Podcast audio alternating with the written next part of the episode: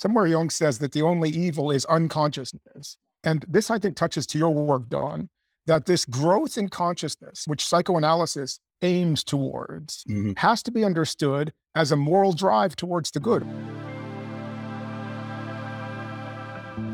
Welcome to Psychology and the Cross. This time I have invited two guests whom I in previous episodes had conversations with separately the Toronto based psychoanalyst Donald Carveth and philosophy and theology professor Sean McGrath.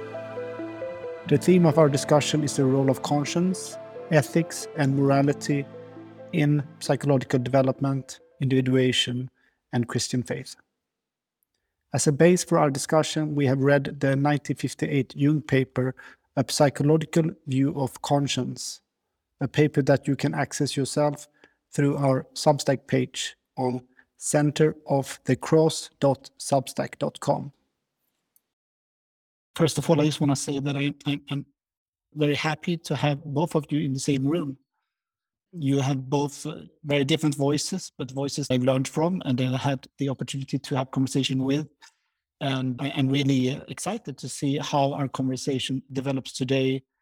When I spoke to you, Don, we, we, we did delve into the matter of, of conscience and the thought came to me that it would be an interesting um, exercise together to to use conscious as a starting point to to delve into the to the psychology of that, but also through the help of Sean, get a little bit of a theological backdrop to conscience. It could be appropriate to start this discussion on conscience with Martin Luther. Actually, the first lecture that I invited Sean to do in Berlin was on Luther and deconstructionism some years back. Uh, a great lecture that's still available on, on YouTube. And, and Luther been sort of accompanying me in, in uh, various ways through and after my uh, psychoanalytic training. And he has a, a, lot to say also on the theme of, of conscience.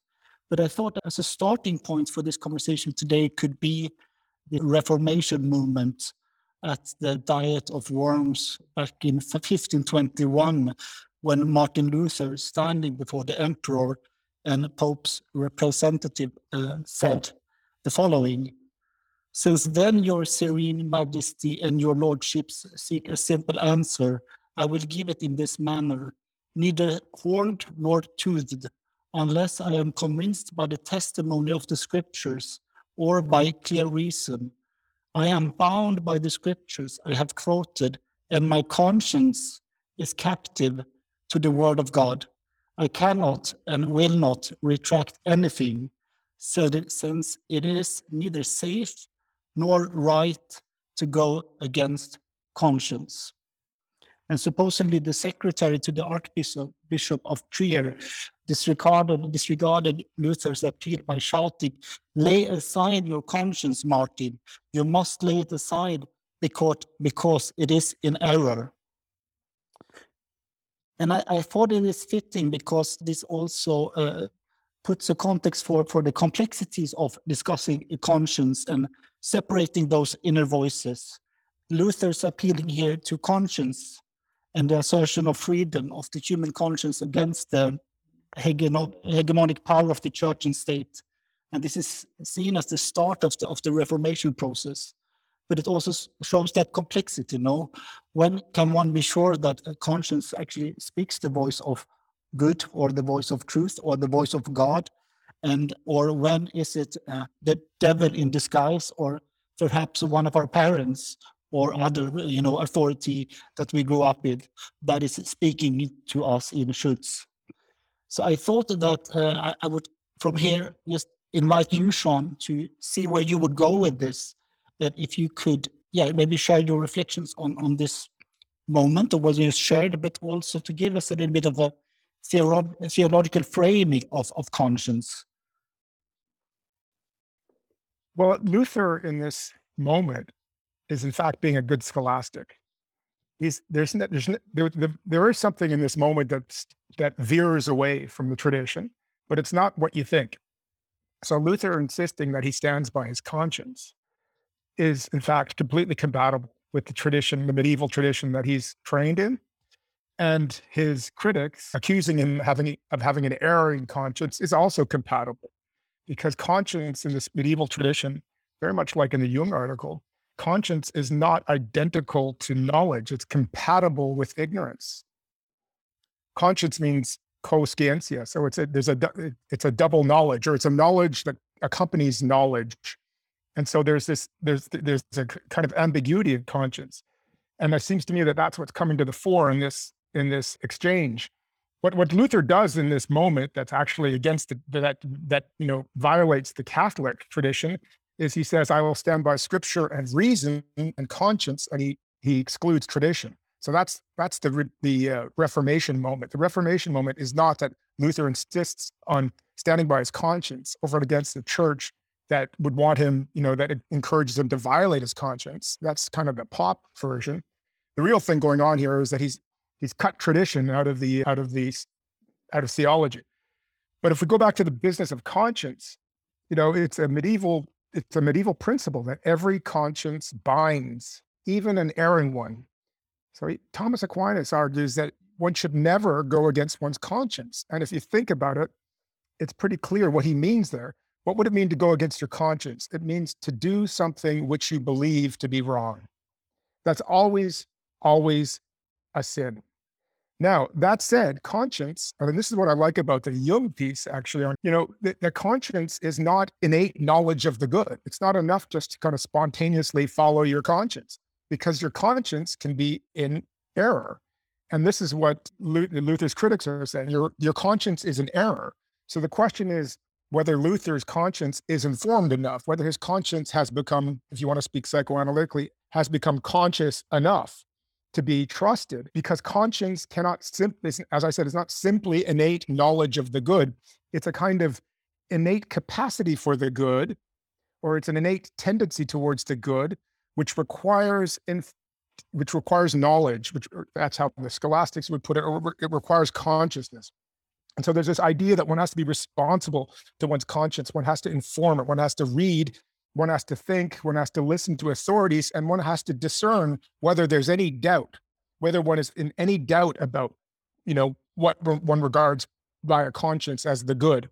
And if there's a if there's a, a bit of doubt there, then one has to actually pause, suspend the judgment, and, and inform oneself. And what Luther is saying here, which is perfectly in accordance with the Catholic tradition, is that I there is no doubt in my conscience, and therefore I need to do what I'm doing. That's that is that is a fully orthodox position. And, and what about the conscience as this consciousness of sin? Can you say something about that as well? Well, that's what's so interesting here. So there's a this is a complicated story that goes all the way back to Plato. And it's the connection between knowledge and virtue, right? So out of Plato, you get this idea that knowledge is virtue, that one cannot know the good and not do the good, and one cannot do the good and not know the good. And sometimes that's been spun as a kind of determinism, but it's actually an extremely deep point. And I think it's the very root of this idea of the, the duality between conscience and consciousness, that they're not the same thing and and and that that is that you know a conscience that has become fully conscious you could say is a knowledge of the good. And at that point you know we have everything is in place. It's a complete and entire participation in what ought to be done. But anything short of that is going to have trouble. So this idea here com- that comes from socrates you know who says that no man can do wrong knowingly. That is you can't look into the face of the good and choose evil. That is, we all desire the good on some basic level, even if it's just the good for ourselves. You know that there's there's a even even a suicide, even the masochist in a certain way is preferring death and pain to life and pleasure, and saying this is my good. And and so there's a there's a kind of inborn, and this is the tradition out of which Luther is speaking. There's this inborn drive towards the good, which is incompatible with with you know voluntarily doing the bad. But th- that said, the, the good has to be uh, brought to consciousness. That is, there has to be a growth from this kind of unconscious. It's very interesting, but conscience in the tradition is kind of like an unconscious inclination towards the good. Left on its own, it's not enough. It's got to be raised up to consciousness. And with this elevation of conscience to consciousness, we have then all that's required for the moral act. Now, of course, it has to be done freely. So it's not this is not a me- mecha- mechanistic thing. So one's will is involved, and so this leads to certain kinds of paradoxes. So how do we how do we accuse somebody of being you know guilty of sin? That is of knowingly doing what's wrong. And Aquinas, who's a very subtle thinker, says, well, what's going on there is disavowal. He doesn't use the word, but basically, when you see evil, culpable evil, what you see is culpable ignorance. Somebody is refusing to elevate this unconscious inclination towards the good, which we call conscience, to the level of consciousness so that it could be a fully moral act. Instead, they're kind of at a certain, and this is really very puzzling moment. They're saying, no, I will not to know. You know, it's what Zizek calls ideology. No, I will not to know.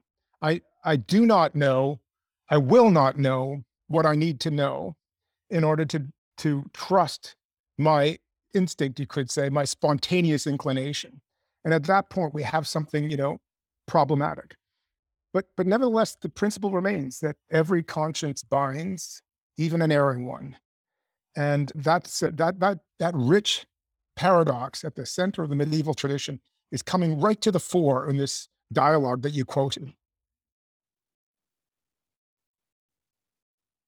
Don, do you have anything for now? Any spontaneous reactions to, to what's been shared?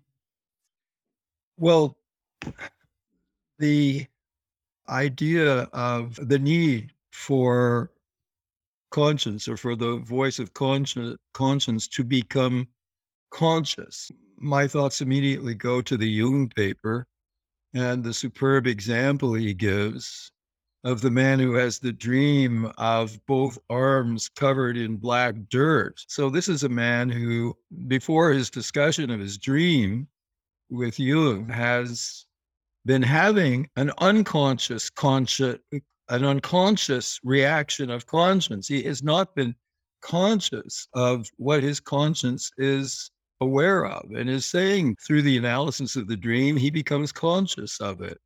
So our capacity to blind ourselves to conscience is is profound. It's all over the place. I I, I think much of my practice involves the kind of thing that that Jung is describing in, in that dream. And what he, I think what Jung is so what he's what he's so superbly pointing out there is that this voice of God, conscience, is not enough. Sometimes it's just the voice of the community. Sometimes it's some buried, you know, instinct for what's right. And sometimes it's actually something that actually should be resisted. In other words, the spontaneity of the voice, the, the fact that the voice is direct and instinctive is not enough. It has to be brought to this other level. And I think this is very strong in, in Jung. Somewhere Jung says that the only evil is unconsciousness. Hmm. And, and this, I think, touches to your work, Don, that this growth in consciousness with psycho which psychoanalysis aims towards Mhm. has to be understood as a moral drive towards the good or as, as an ethical drive i guess this is the way jung would prefer it because he makes this distinction between morality and ethics. And i think your work has brought this out. What i understand don to be doing is he's you know he's he's giving the lie to a kind of classical freudianism which understood the psychoanalytical tradition to be kind of you know amoral in a certain way or indifferent to moral and then I guess metaphysical and religious questions because they all tend to go together, as Freud saw pretty clearly. That once you start talking about morality, you know, religion and philosophy is around the corner. He didn't want to go around that corner. But I, it seems to me what Don has done in his book is he's argued, though, you've already turned that corner insofar as conscious consciousness, a growth in consciousness is always a good thing. And a resistance to consciousness is always a bad thing. And that seems to me to be something that's actually a medieval principle. So I, I have a problem with a, a part of what you said earlier, Sean, and it's it's a problem I think in a lot of the literature. I think also in Jung. Part of the problem is the failure to distinguish conscience from superego. The word conscience is being used too indiscriminately here. I mean, I think we really need a radical distinction between conscience and superego. I mean, both conscience and superego appear as voices uh, in our heads. Both conscience and superego could show up in dreams, as in the dream offered by Jung, but but they're very different principles. And it very much confuses our thinking to use the word conscience to, de- to describe both, because I, I think conscience is of God. And I think it's a lot of the time not nearly as hard as people think to discriminate between these voices in our heads. Well, well I suppose my favorite passage uh, from the New Testament is 1 John 4 7 to 12. Beloved, let us love one another because love is of God. Uh, everyone who loves is begotten by God and knows God. Whoever is without love does not know God, for God is love. Okay, the conscience is the voice of God because the conscience is a principle of love. The superego is a principle of hate. You know, so when these voices speak hatefully, cruelly, sadistically, mockingly, attackingly, that we're de- we're dealing with superego there. When the voice um, is loving, however sad and aggrieved it may be, because you know the child is off the path, and the father who's calling him back to the path has tears in his eyes. That father with tears in his eyes speaks in a very different way than the superego does. So, mm-hmm. you know, I, I, think a lot of, well, let me just leave it at that. I, I think this distinction is crucial to our discussion. And it strikes me that while both remain unconscious, the distinction between them cannot be made. That is, you know, superego and, and conscience become confused precisely because they're left sort of in the basement. Exactly. This connection between conscience and knowledge, they're not the same thing and uh, even in the quote, the passage from 1 John that you just cited, you know, there is this play on loving God and knowing God. And he who loves knows God, and he who does not love does not know God. That that we're we there's always this reference, there's always this connection to knowledge that's that's coming forward here. And the connection is is is is there because we need to recognize that that it's not enough, for example, to have a spontaneous drive towards something it also has to be in a certain way illuminated by knowledge. So, like John could have said, you know, he who loves is of God. But he adds that he, you know, th- that loving God and knowing God are actually one. And if you do not know God, then you're not loving in the right way. I mean, it seems to me that's the implication. Uh, this strikes me as important in our day and age because we are so we are so we are still neo-romantics. We're so fascinated by spontaneous and instinctive behavior. We're inclined to trust it. You know, I trust my heart. I have to do it. I cannot do otherwise. You know, kind of doing a Luther in our in our post postmodern moment. But the spontaneity and the directness of an action is not enough to to to validate it ethically. There needs to be this second moment and this I think is what's coming out of the medieval tradition and, and that Jung is kind of brilliantly touching on.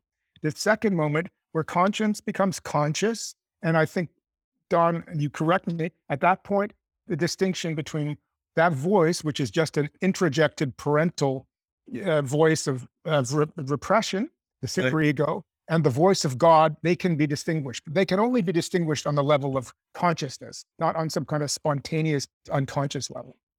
Right. I, I, I agree. I mean, the whole psychoanalytic project is trying to make that which was unconscious conscious and to promote the development of self knowledge. So I, I completely agree with that point. But in terms of, you know, the critique of the spontaneity, I hesitate a little bit there because one of the things I learned from the Jung essay, I finally finally found a way that I could agree with his idea of the archetype.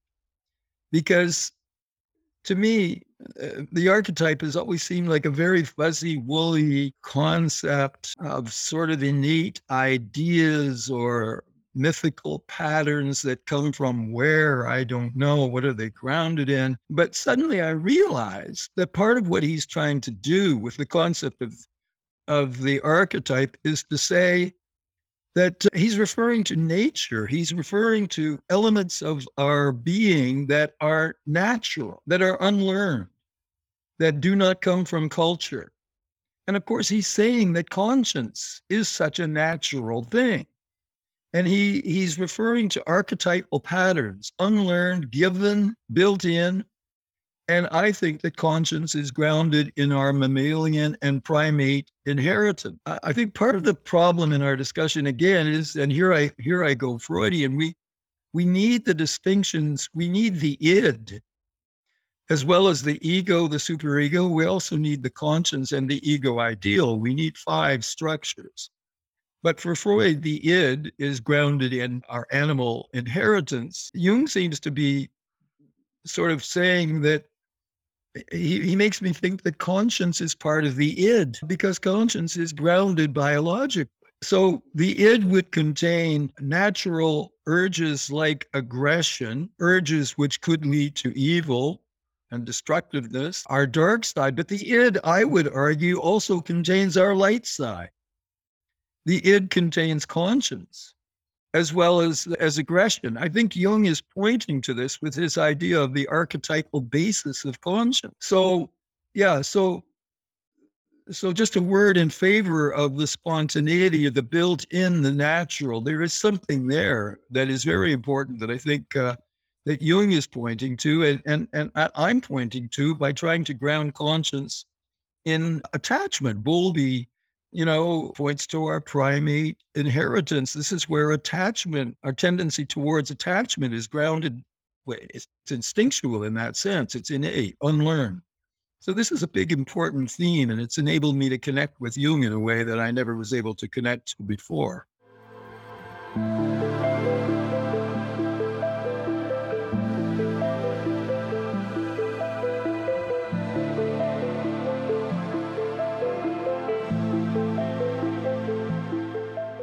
Yeah, I, I, I hear the point, and it strikes me that you know the id, right? Das Es. That's the German. Yeah. It's really just a word for the. It's it's a term to name the impersonal dimension of the psyche. Yeah. At least formally speaking. And I, it seems to me what we're what you're touching on here is how di- how differentiated Jung's sense of the impersonal stratum truly is. So the impersonal is not just violence and excess and animal, but it's also, you know, you could say angelic in a certain Yes. way, or it's, you know, it's got our, our demons and our angels. They're also transpersonal or subpersonal or something like that. Yes. Yes, but but but here by by grounding the angelic in the id, I think we get around a problem that I don't think Jung got around. He's stuck on he's such a profoundly dualistic thinker and he has such a profound insight into the dualities of our our nature and he's stuck on this dualistic concept of God which I find utterly unacceptable. God is not both the dark and the light. God is the light. God is love. And when he points to the Lord's Prayer, uh, lead us not into temptation, this is an image of God as leading us into temptation, putting us into danger. And uh, to me, all I can say is that is a that is either a flaw in the Lord's Prayer that needs to be revised, or I want you to tell me there's a translation problem somewhere. If we go back to the Greek or we go back, uh, we'll find that that sentence, lead us not into temptation.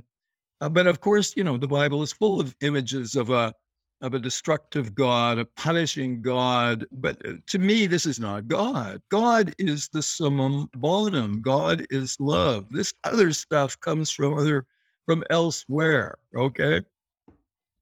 What's your reaction to all of that, Sean? Okay, so so the, yeah, Don, you said a couple things there that are really important, at least to my mind. Jung's dualism on the one hand, and and the question of spontaneity on the other. And the the question of spontaneity, I found an easier one to deal with than the dualism. Yeah. With regard to the spontaneity, you know, there's it seems to me there's two problems here. One is that we can repress our spontaneous self to such a degree that we become you know, what Schelling calls a Verstandesmensch, a person of just empty understanding, a rationalist automaton, you know, somebody with no life in them. And uh, clearly, psychoanalysis is uh, dealing with that kind of illness all the time. We might call that a predominant form of neurosis. Someone who's sort of cut off from their instinctive life, whether it's a it's it's a not whether it's their animal life or their moral life, or even just their their personal eh, being in the world. Mhm. And, and so that's that's a that's a certain kind of evil.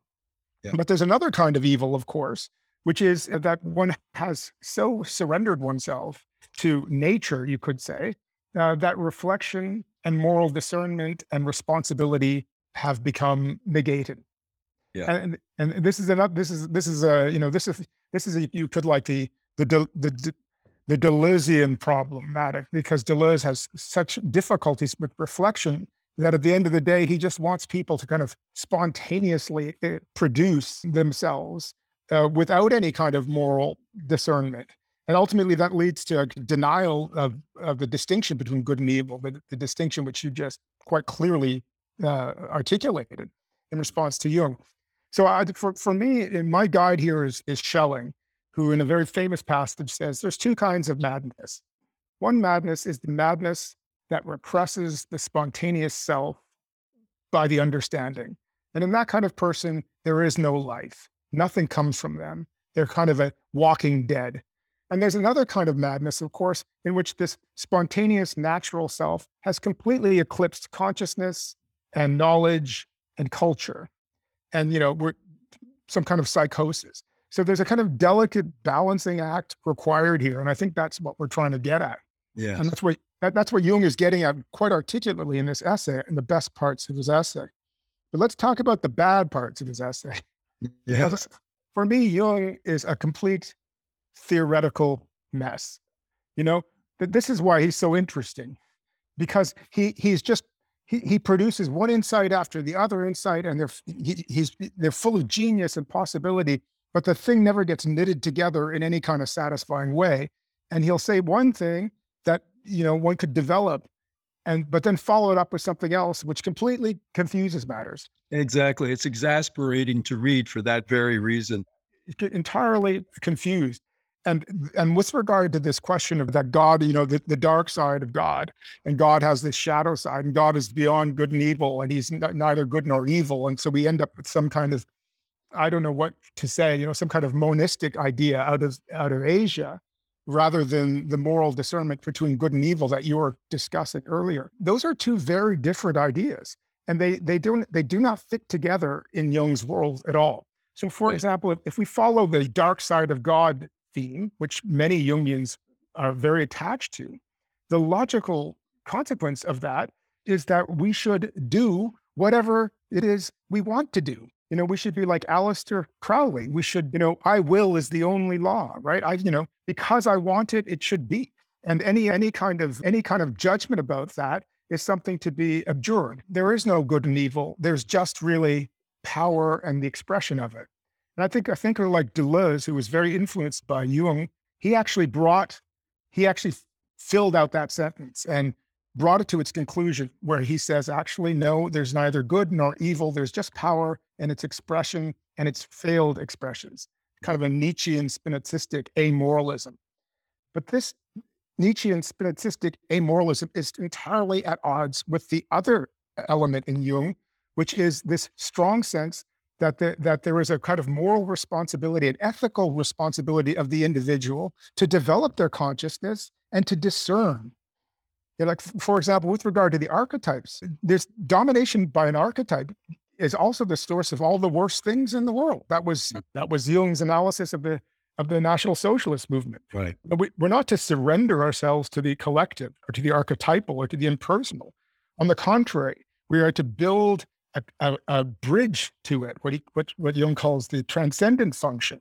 So to maintain this kind of ego pole, which is in constant life-giving dialogue with the, you know, the impersonal archetypal dimension, neither surrendering to it nor uh, repressing it.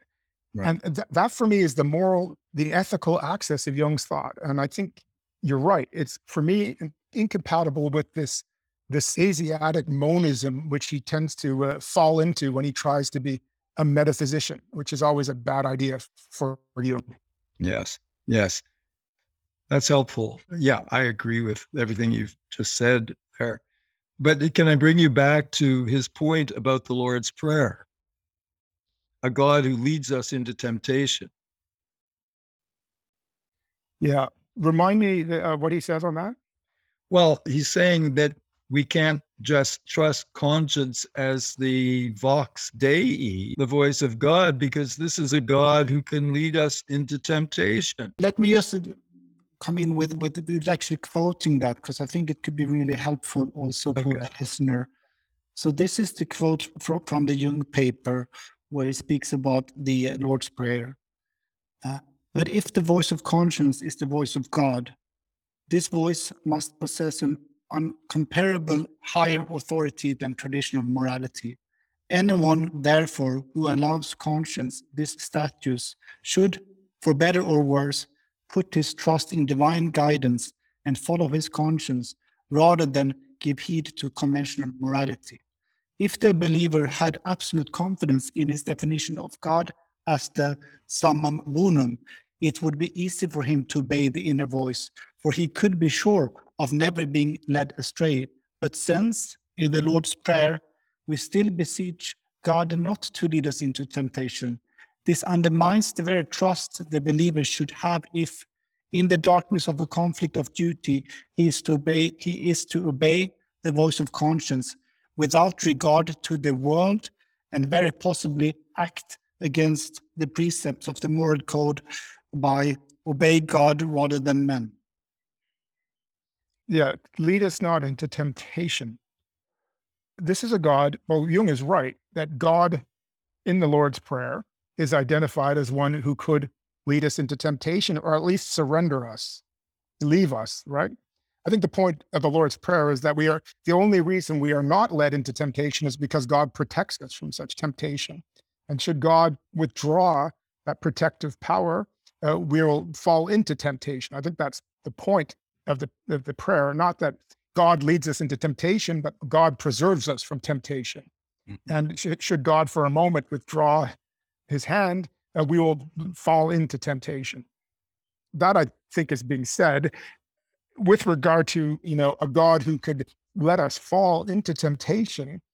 I think what Jung is Jung is playing with here, which is, is his answer to, to Yeah. Job, in which he regards the God of the Bible as somehow morally inadequate and needing to be corrected. And so this stages of correction happen. So first you have Yahweh, who's obviously capable of wrathful acts and violent acts and so on, a God of wrath. And then you have the the the Christian correction of this, which is to to to you know, sort in the mythic language, you know, to appease the wrathful God with the sacrifice of the good son. And then you have, but but Jung is not happy to leave it there. He says now there's a third correction required, uh, because of the one sidedness to the Christian correction, namely that it has excluded the dark rather than integrated it. And this third correction apparently is happening on the level of psychoanalysis. So I- when I when I hear Jung speaking about Christianity, it, he seems to be always speaking from the perspective of of something that needs to be corrected and transcended psychoanalytically. Now, on the on the one hand, I think that's an interesting point because we can't just leave the tradition where it is. The tradition dies if it's not constantly being appropriated, uh, adapted, even expanded. And so I, I'm I'm all on board with the idea that the psychological age actually needs to uh, be an age of the church in a certain way, and that the revelation, the religious tradition of of at least part of the world has to be uh, somehow critically appropriated and and and corrected in, in certain ways. Who who wouldn't agree with that? But where I have a difficulty is with the kind of correction that Jung thinks is required, because there it becomes incoherent. There we suddenly say that actually we're going to go back now and we're going to correct the Christian correction by integrating the dark side of God into the, into the Trinity. Yeah. And, and and at that point, the whole thing falls to pieces because now we're not a, we're even worse than Yahweh.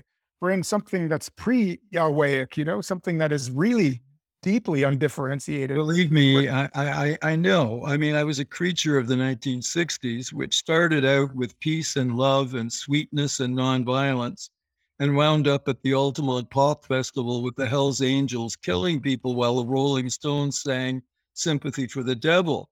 And that youth counterculture got entirely into this two faces of God, including worship of the Dark Lord. And there are, mm, are, are elements of this in Jung, which frankly really frighten me.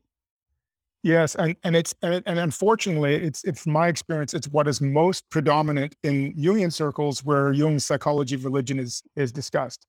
I rarely hear the criti- criticism. I hear rather the repetition of this thing, and it, and it's it's it, yeah, it's entirely inadequate. So what we're getting at here. So one one of the ways I've dealt with this theoretically is to say, listen, good and evil are not opposites, and I, that's very New Testament. They're not opposites. Good good, good is not. con- in conflict with evil. That's the theology of George Lucas. That is not the theology of the New Testament.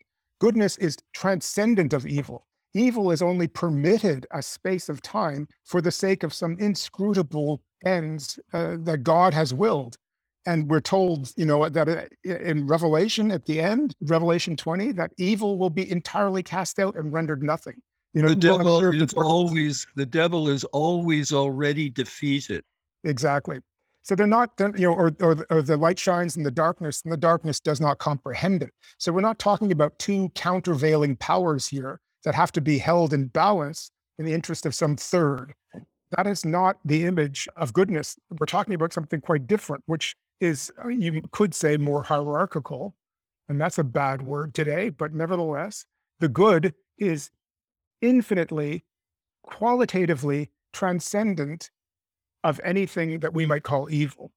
And the, the, the whatever is evil only is insofar as it's permitted a space of operation for whatever reason, and reasons that we can't comprehend.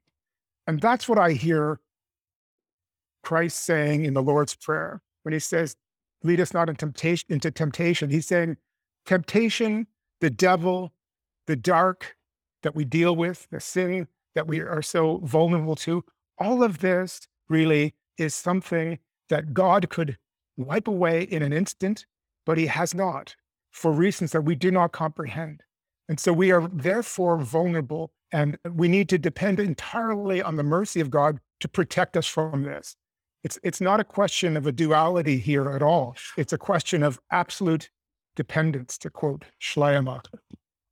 But Sean, I mean, on, on a theoretical level, this this all makes sense to me. But as we also know, Jung was not a theologian; he was foremost a clinician. He was foremost, you know, developing his theory out of his own experience with himself and his patients. And good and evil, you say, is not in conflict.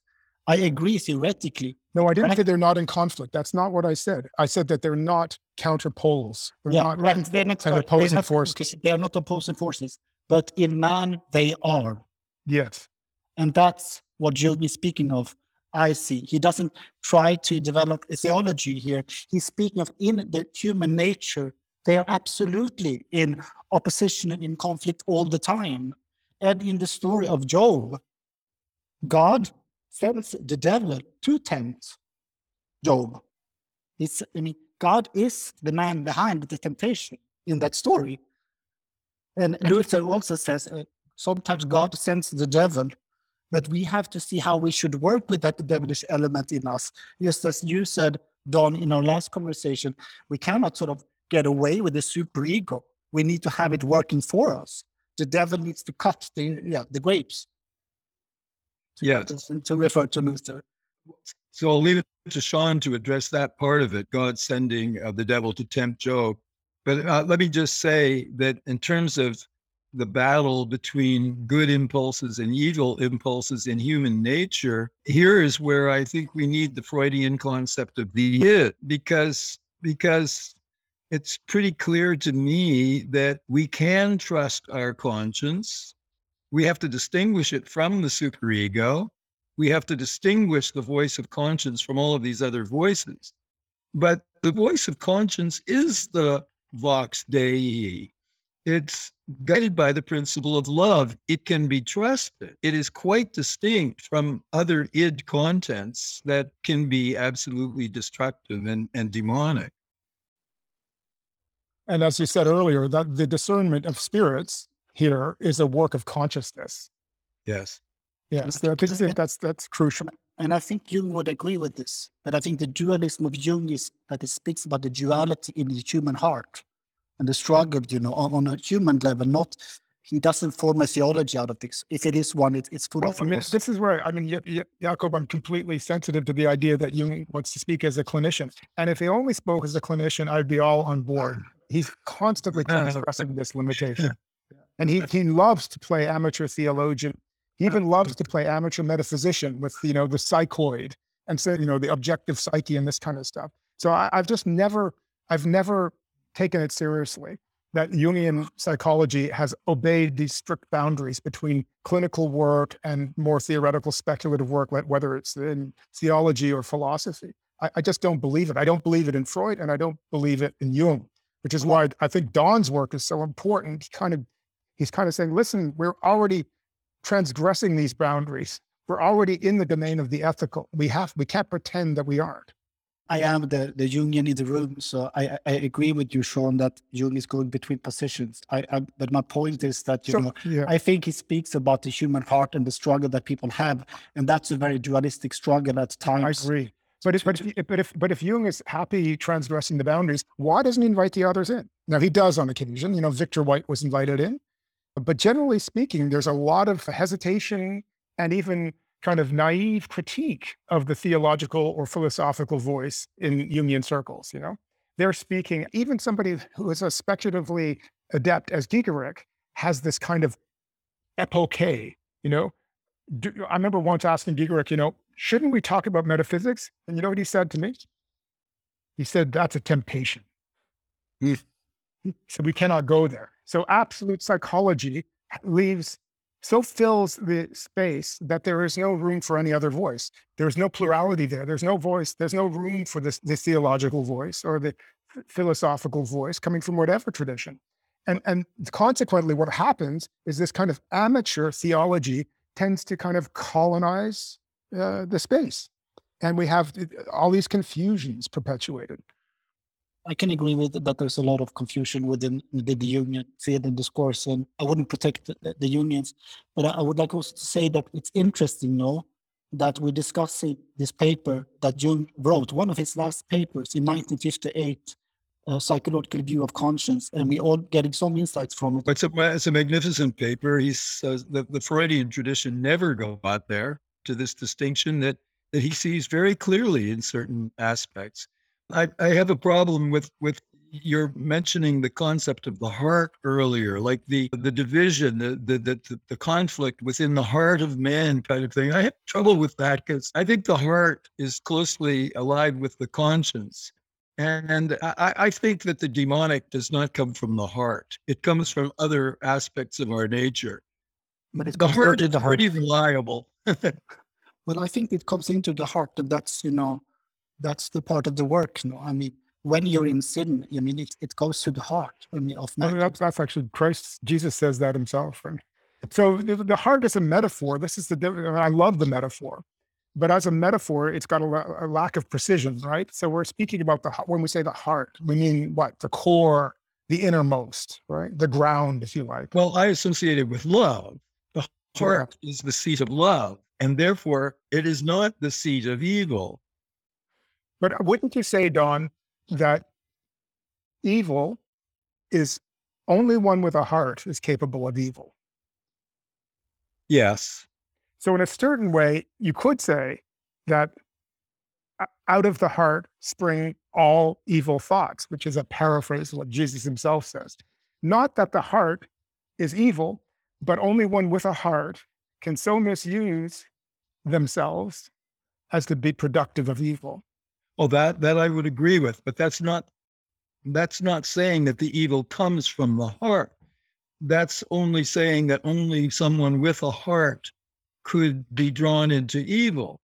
Yeah, that's so. Uh, that's why I find the heart, you know, a rather imprecise way to speak. I would prefer to speak about the ground, or you know, the the the the, the core of freedom out of which personality grows.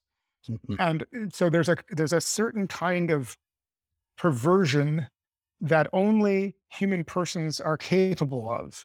Yes. And this is why I think it's a mistake to to to speak about goodness and evil in the non-human world. In a certain way, we we admire plants and animals and the universe precisely because it is so confirmed in its being. But there's a kind of vacillation at the core of the human being. We don't have to say it's the heart if you don't like, but at the ground of the human being, there's this there's this vacillation. And the Schelling says, you know, there if out of the ground emerges a decision, Mhm. a decision for good or for evil. What Schelling means by that is not that we choose. He says decision, decision, and Scheidung. We we actually divide at this point. It- It's not, it's not that we choose pre-existing op, pre-existing possibilities like you know Jacob uh, chooses his good good Jacob over evil Jacob. Rather that in the decision, this personal ground produces something that has never been before, and it's it's a, either a form of evil that was never before, or it's a form of goodness that, that was never before. But in any case, it's it's a, it's it's produced out of this ground of freedom. Yes, yes, out of the ground of freedom for sure. This is why I love my dog. My dog is incapable of evil. Exactly. But I hate to say it, Don. It also means that the dog's incapable of good. Really. Oh, absolutely. That's true too. so we mis we misuse the term when we go good dog. That's true.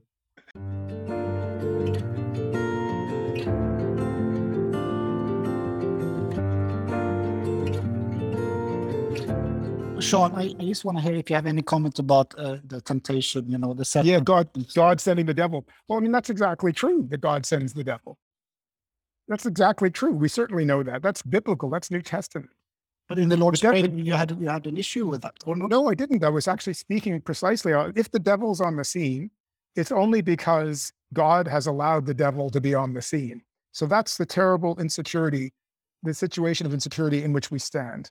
Right? We we we do not command this terrain. We're not the, you know, we're not the master of this house, if you want to speak in the Freudian phrase.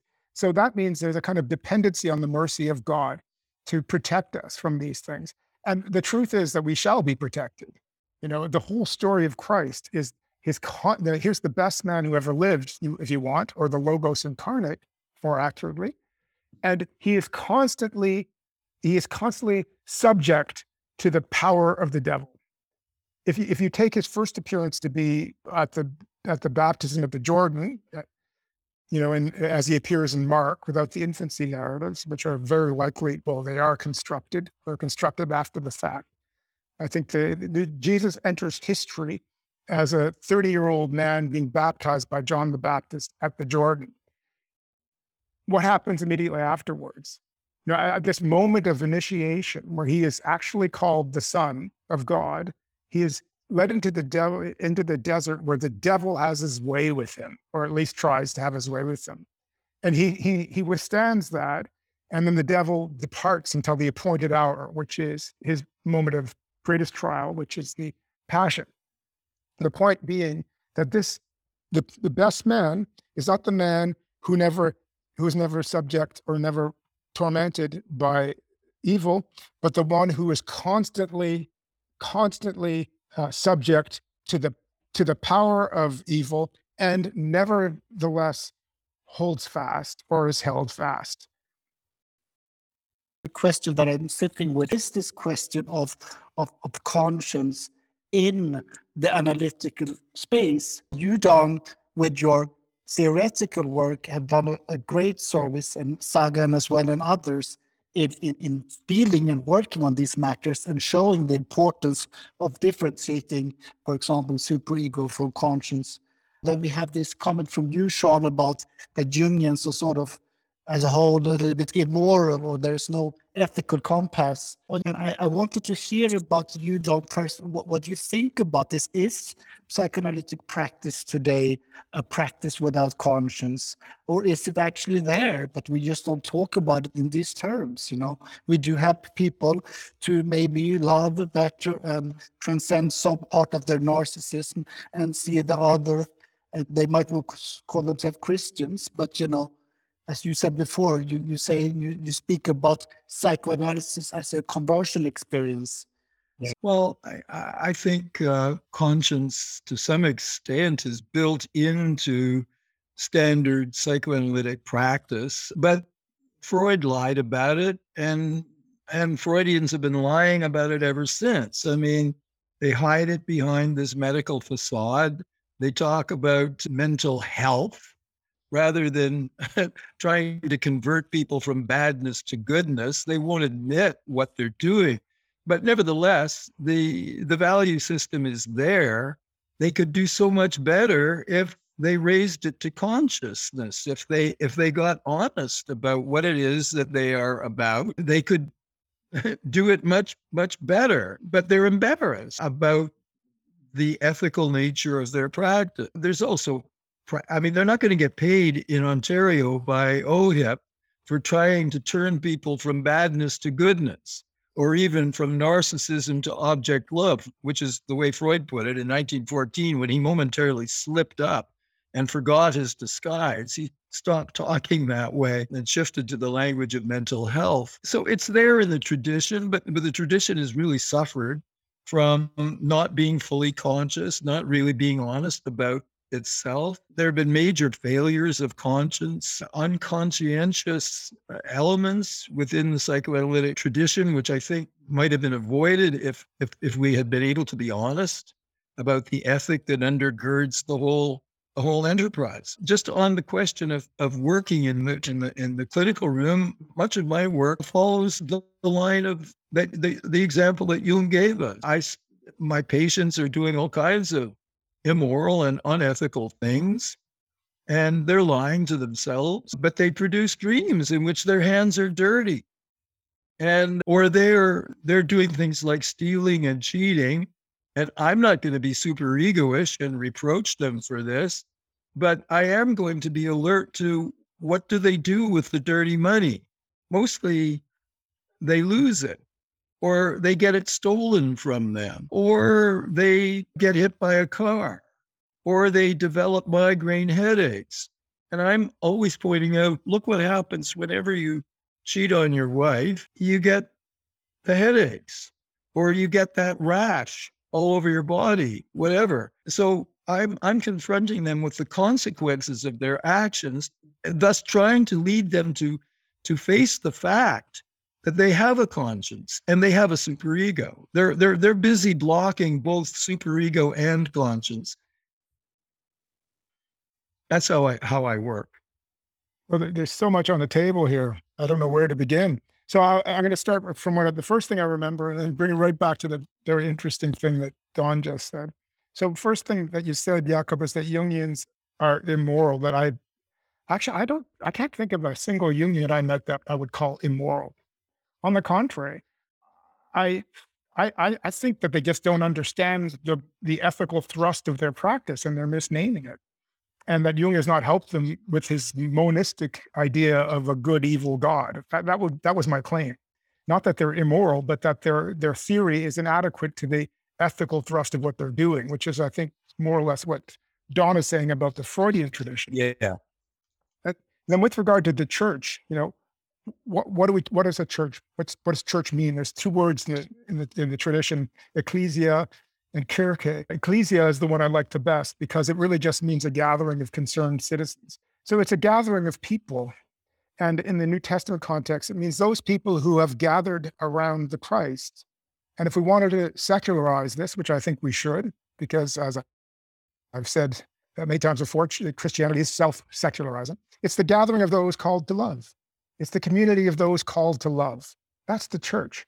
So what if it happens in your consulting room or in, in the cathedral down the road from me? It's of no moment really. Uh, wherever it's happening, the church is active, and, and I'm convinced that the church is alive and well once we regard it in this much bigger sense of the word, this ontological sense, and stop identifying it with certain transitory institutions which are passing away which weren't always part of it and which will not always be part of it.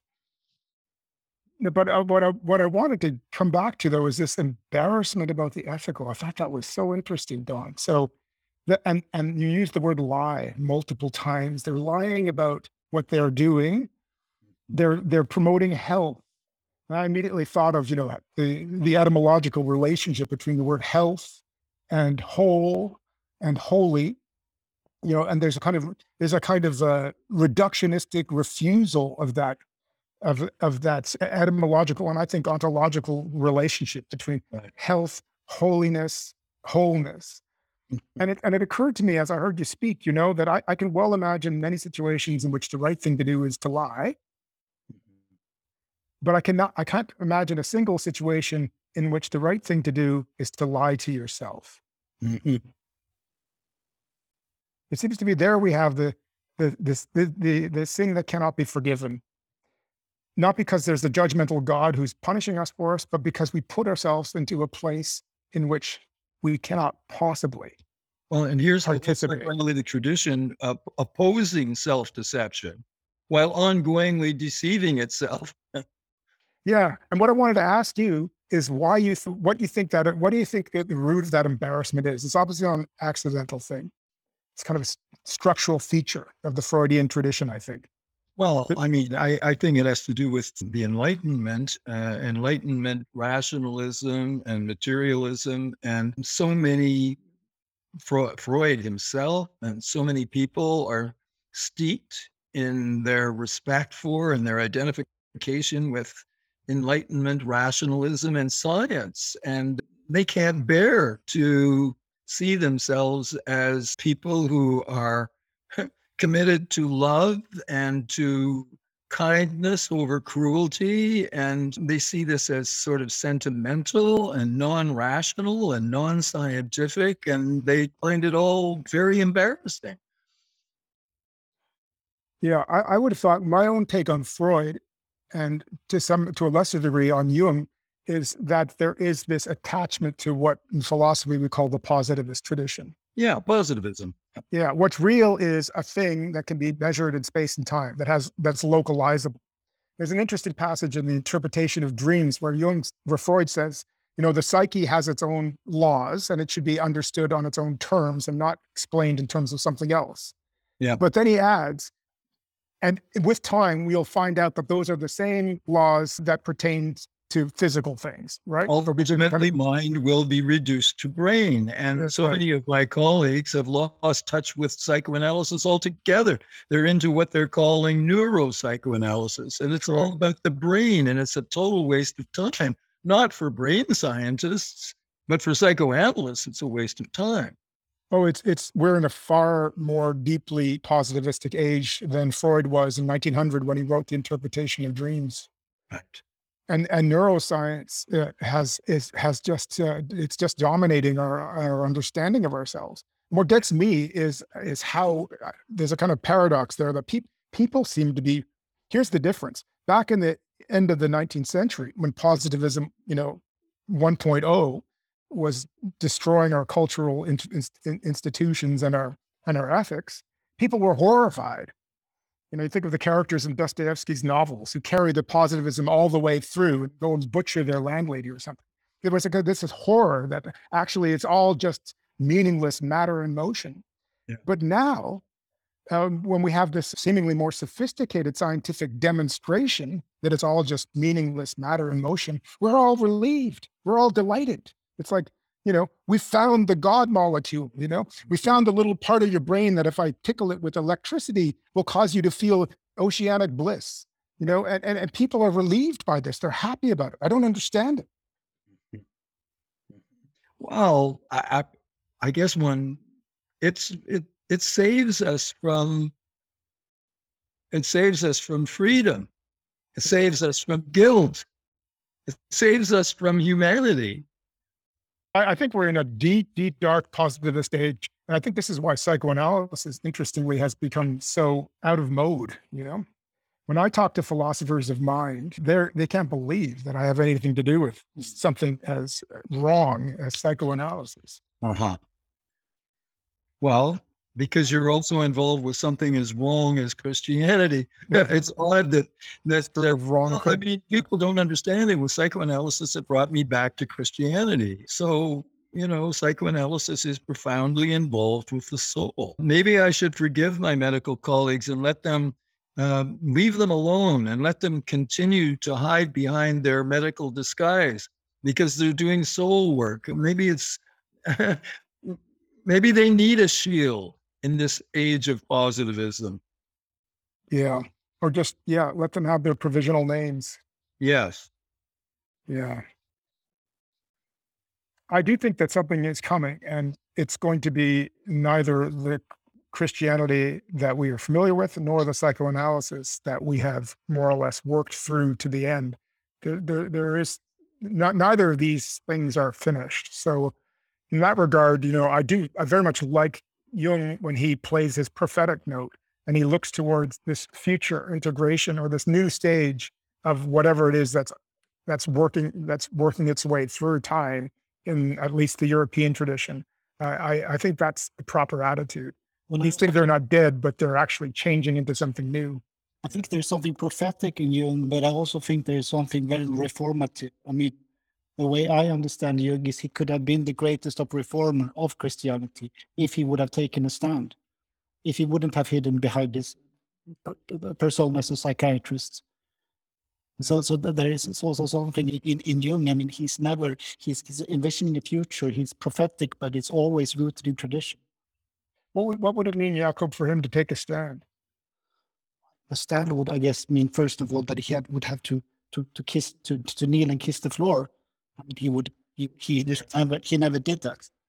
He he was until the end, as I understand it, ambivalent and he, in some sort of opposition. So so therefore that wasn't his life, but you know his theories are alive and we can work with them and we can you know do what we're doing here on our small turf and what you've done which holds a great future and that we live on done you know with your work on just bringing consciousness and sorry, bringing conscience back into psychoanalysis and into Jungian psychoanalysis. I, should- won- I wonder about religion. Uh, you, you know, you, you say he should have kissed the floor. Are you saying, you know, we, we want a religious psychoanalysis? I imagine Don isn't quite ready to go there. no, no, no, I think we should see that psychoanalysis is, you know, as Don said in his latest paper, it's it's spirituality. It's bringing us back to seeing life as as it is. You know, it, takes away the blindfolds. I'm not saying that we should develop a, a Christian psychoanalysis, but done right, you know, it, it's it's it's help us to see the truth. Yeah, it's a spiritual practice, I believe, and always has been, but in disguise. What does it mean exactly to say that it's a spiritual practice? I mean, what? Well, I think, first of all, I think it's, I think psychoanalytic practice is a form of meditation. Everybody is so preoccupied with mindfulness meditation. I think that psychoanalysis is a type of that that goes on towards what I call heartfulness meditation. But the patient is free associating, and the analyst is enjoined to have freely hovering attention. So both the patient and I are sitting there in a in a meditative state and we're watching what comes up in the dialogue and what comes up in the dream. So the whole thing seems to me to be a, a, a daily meditative practice for patients who are on the couch four or five days a week. It's a deep meditation, among other things, and and to the extent that it clarifies conscience and distinguishes it from superego and helps the patient sort out these voices in his head and helps him. Oh, that last question you mentioned in your list, Jakob, Murray Stein is talking about how we not only have responsibility to others, but we have responsibilities to the self. I think of Winnicott's true self. I think true self is often ignored and abandoned. And I think a, a conscientious person owes others, but also owes his true self. And uh, terrible conflicts obviously emerge. Sometimes to do justice to my true self, I may have to break a covenant with another. So this is just a lifelong ethical struggle. But I, I think conscience is linked to the true self. And I think creativity is linked to the true self. So I think in, in, in analysis, we're trying to help people make contact with their true selves by helping them make contact with their emotions and their dreams. And we're trying to bring them close. I think that psychoanalysis involves self realization, self actualization. And the end result is a more conscientious person. Uh, so I think this is a spiritual practice.